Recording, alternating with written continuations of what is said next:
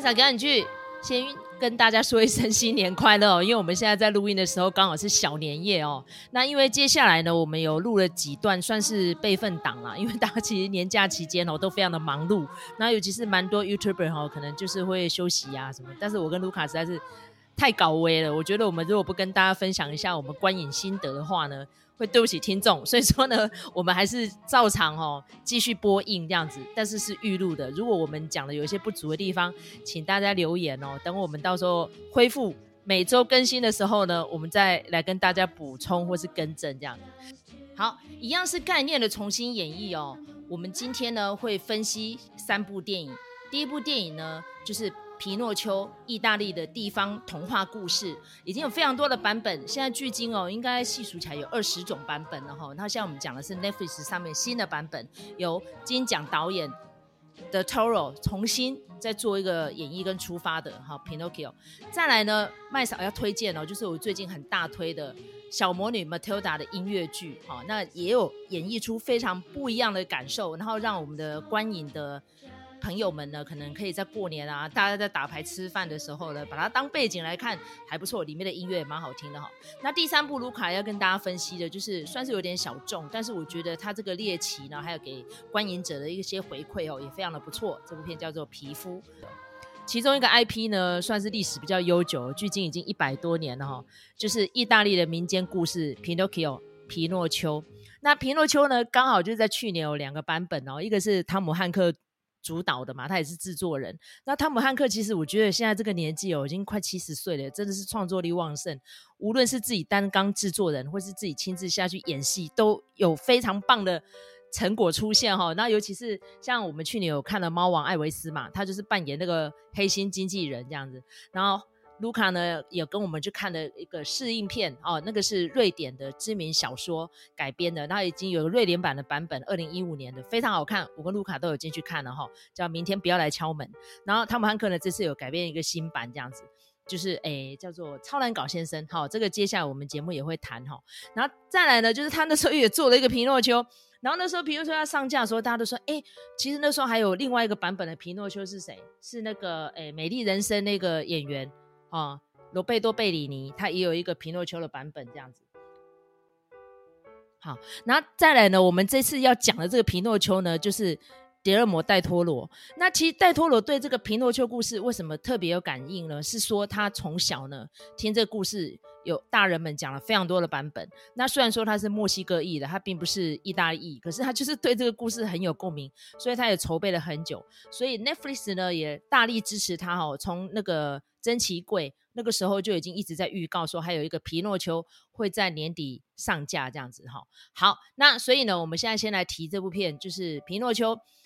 但是呢，我们还是要提一下说，珍奇柜为什么我跟卢卡这次不特别谈，是因为那个观影的感觉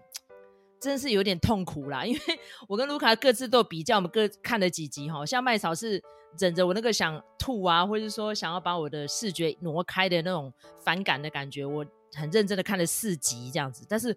坦白说，我真的没有办法全部都看完，因为真的是太恶心了。它光是那个故事跟那个画面跟那个铺陈，我的假呗都会这样。但是皮诺丘呢，我是看了还满满的感动这样子。那卢卡为什么大推这个呃 Del Toro 版的皮诺丘呢？你觉得它的亮点在哪里呢？好，卢卡在看的时候，我做了一件事情，就是我把它切换成那个意大利语的配音。那当然就是完全不一样，因为那个虽然说就是呃，戴托罗他自己哈本身惯用的语言可能不是英语啦哈，那但是这部呃这个这部片子啊，他找了很多重量级的明星来配这个呃英语配音哈，那包括就是那个里面的男应该算是叙事者哈，他可能不算男主角，因为男主角应该就皮摩皮皮诺丘这个小木偶嘛哈。那这个有一个叙事者是蟋蟀，哈，他就是一个旁观的，然后看着这个呃皮诺丘被做出来啊，然后之后发生了一连串的一些过程，哈。那这个蟋蟀呢是由这个伊万麦奎格哈所配音的，然后呢，它里面呢还有一个就是呃，它后面有出现的一个呃女神哈。那这个呃，应该是他出现了好几个女神嘛，哈，那他们比如说那些女神之间都是有姐妹关系之类的，哈。那这个其中一个就是由 Tilda Swinton 来配音的，哈。哎，那这个我们看这个呃，就是在看 m d b 的时候，就发现说，哎，有另外一个女神参与配音哦，就是凯特·布兰奇。那大家就是想说，哎，她的声音应该是这个这几个呃神的女神姐妹里面的其中一个吧？结果不是哈、就是女神系的所有的都是呃 Tilda Swinton 一人分饰多角下来的结果哈、那这个呃呃这个凯特·布兰奇呢，她配什么地方呢？她居然就配一只这个啊、呃、猴子吧哈、就是她完全。它里面完全没有讲任何的话的，他就在那边咿呀啊，在那边 乱叫乱吼哈。那这个呃，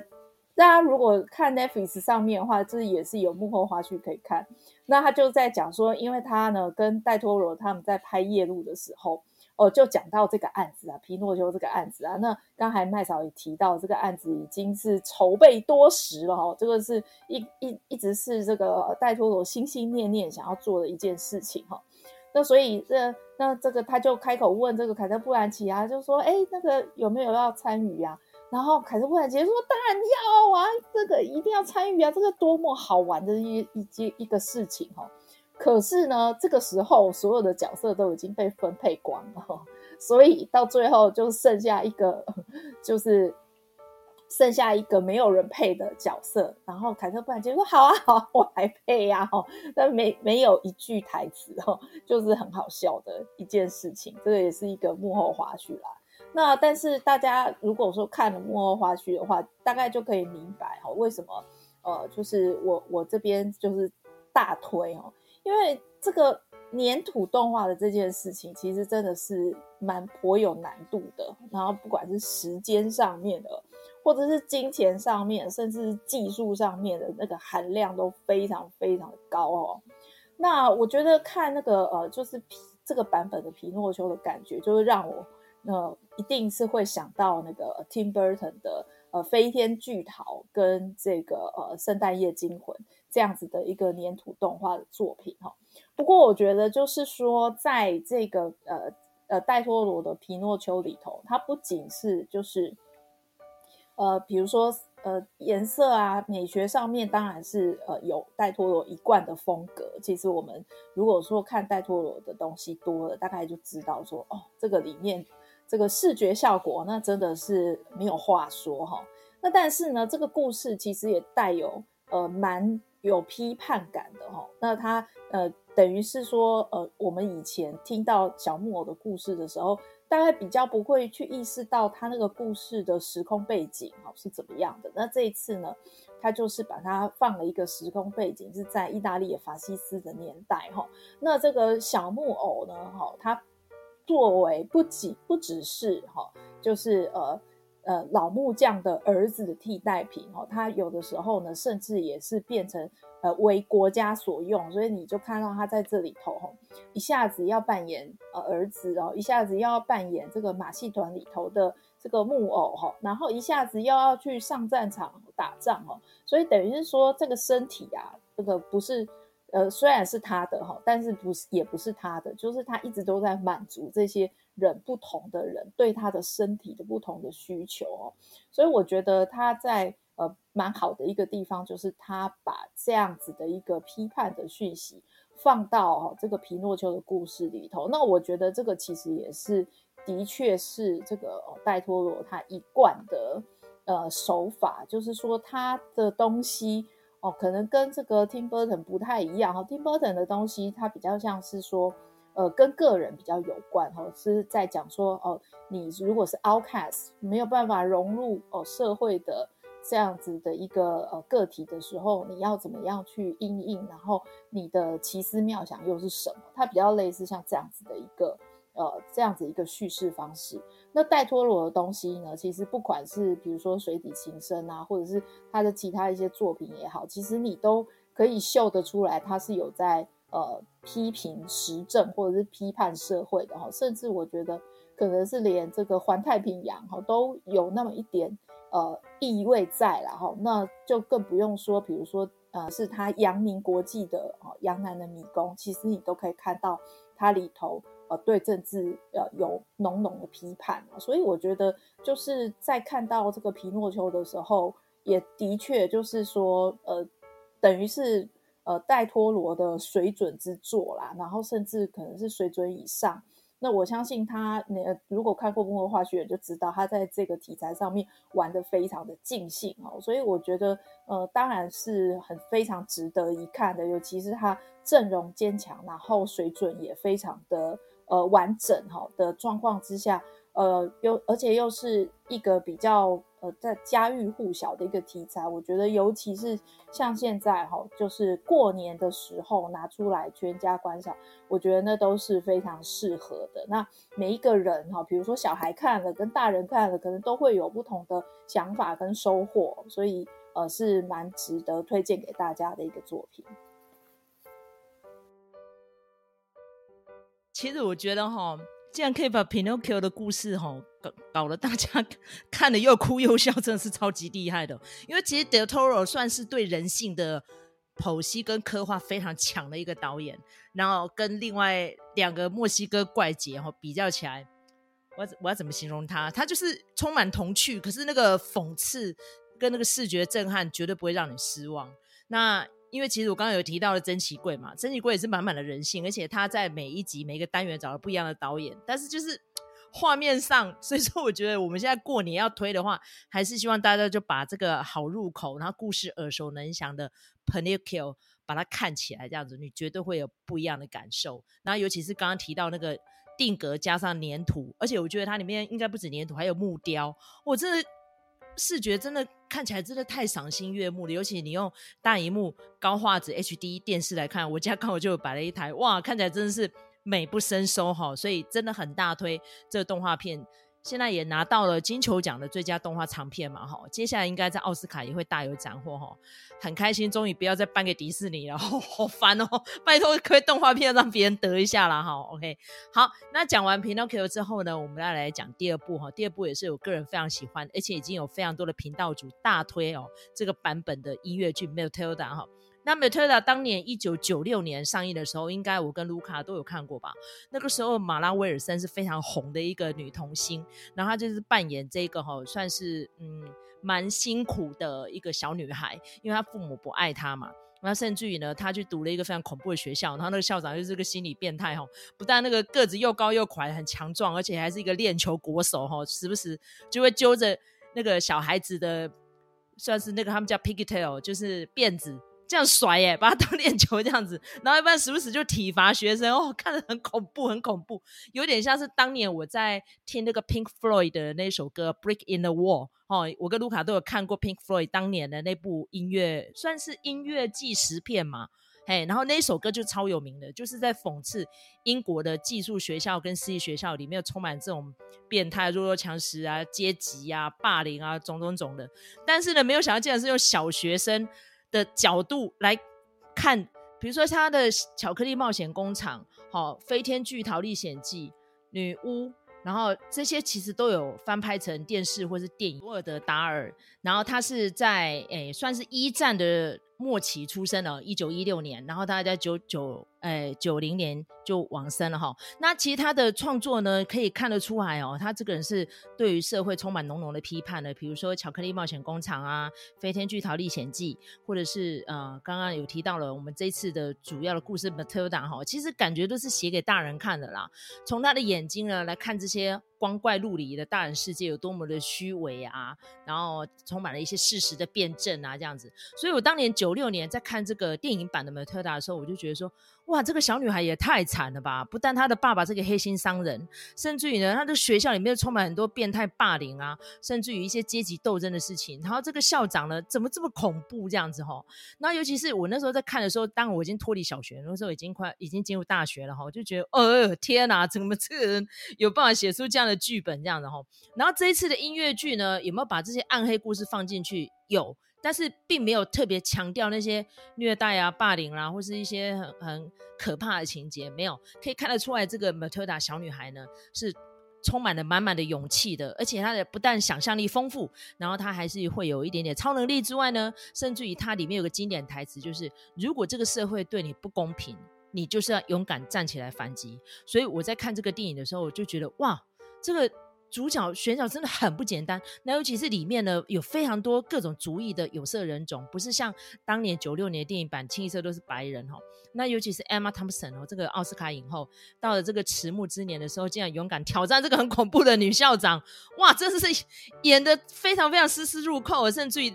里面的经典台词跟歌曲都是他亲自上阵哦，哈。那因为这个 Matilda 的 musical 音乐剧呢，在九六呃二零零哎二零一六年，sorry，在搬上那个舞台的时候，就得了非常多东尼奖的肯定了哈，一连三年哦都有斩获。那这一次呢，把它变成电影之后呢，哎又。收割了非常多的好评哈，所以那时候我想说，哎，那如果是要讲这个 IP 重现的话呢，这个 Matilda 音乐剧应该蛮适合推荐给在过年过节啊很剧荒啊，然后大家不知道要挑什么来看的一些呃，算是听众朋友们或者是 亲戚在吃饭打牌的时候在崩垮这样子当背景还蛮有意思，尤其里面的歌都很好听。好，那好，那现在第三部电影《皮肤》交给卢卡。好，对，其实那个我我们在看那个皮诺丘的时候，就在想说，哎，有什么片子可以当做呃延伸阅读哈？那这个呃，显然麦嫂是比较属于合家欢乐型的哈。那我想马蒂尔达这个呃。旧的 IP 它也是有一定的水准呐，哈。那这次这个改编音乐剧也是蛮受好评的。那我就要来推另外一个，就是另外一种方向的哈，就是比较黑暗取向的。如果你是一个人过年的哈，或者是说你这个呃，在这个呃过年的期间呐，面对一些亲戚有点不耐的话，诶，我就推荐你可以来看这一部叫做《皮肤》哈。那这个这一部片子呢，真的非常的小众啊。不过呢，它现在在 Netflix 上面是找得到的，你只要打皮肤就可以看到了哈。不过呢，你一开始的时候可能会被这个节目的海报所这个吓到了哈，因为这部片子呢，它的确是哈有一点危险啊。所以为什么我说一个人看的时候再看哈，你要确定大家跟你的耐受度是一样的哈，因为它这里头哈有有几件事情哦，可能会。呃，让你觉得有一点点恶心，或者是呃有点恐怖的哈，就是说呢，他这个故事主要一开始的时候是一个恋童癖的男子啊，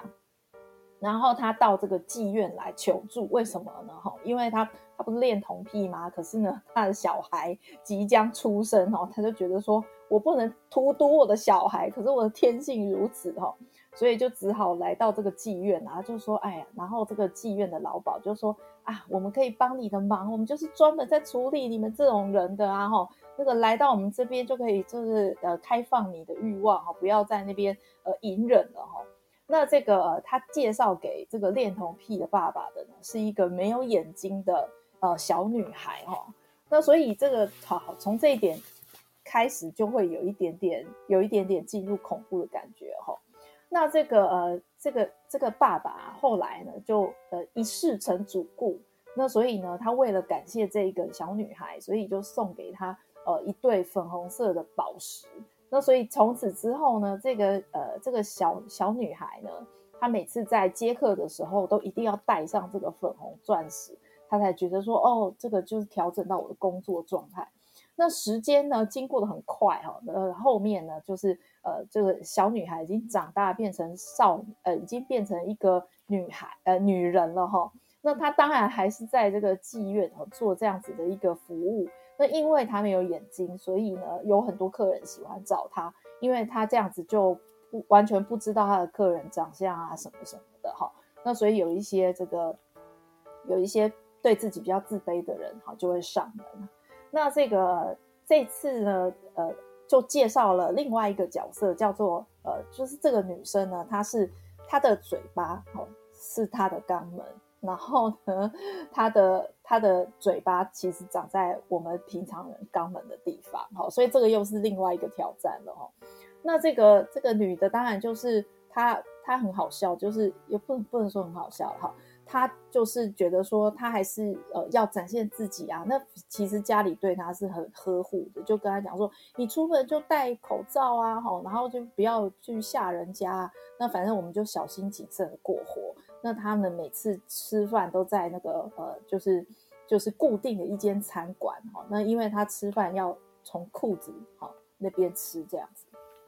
然后他每次点的东西也都是一样，是流质的东西，然后就用漏斗呃让这个呃屁眼吃这样子。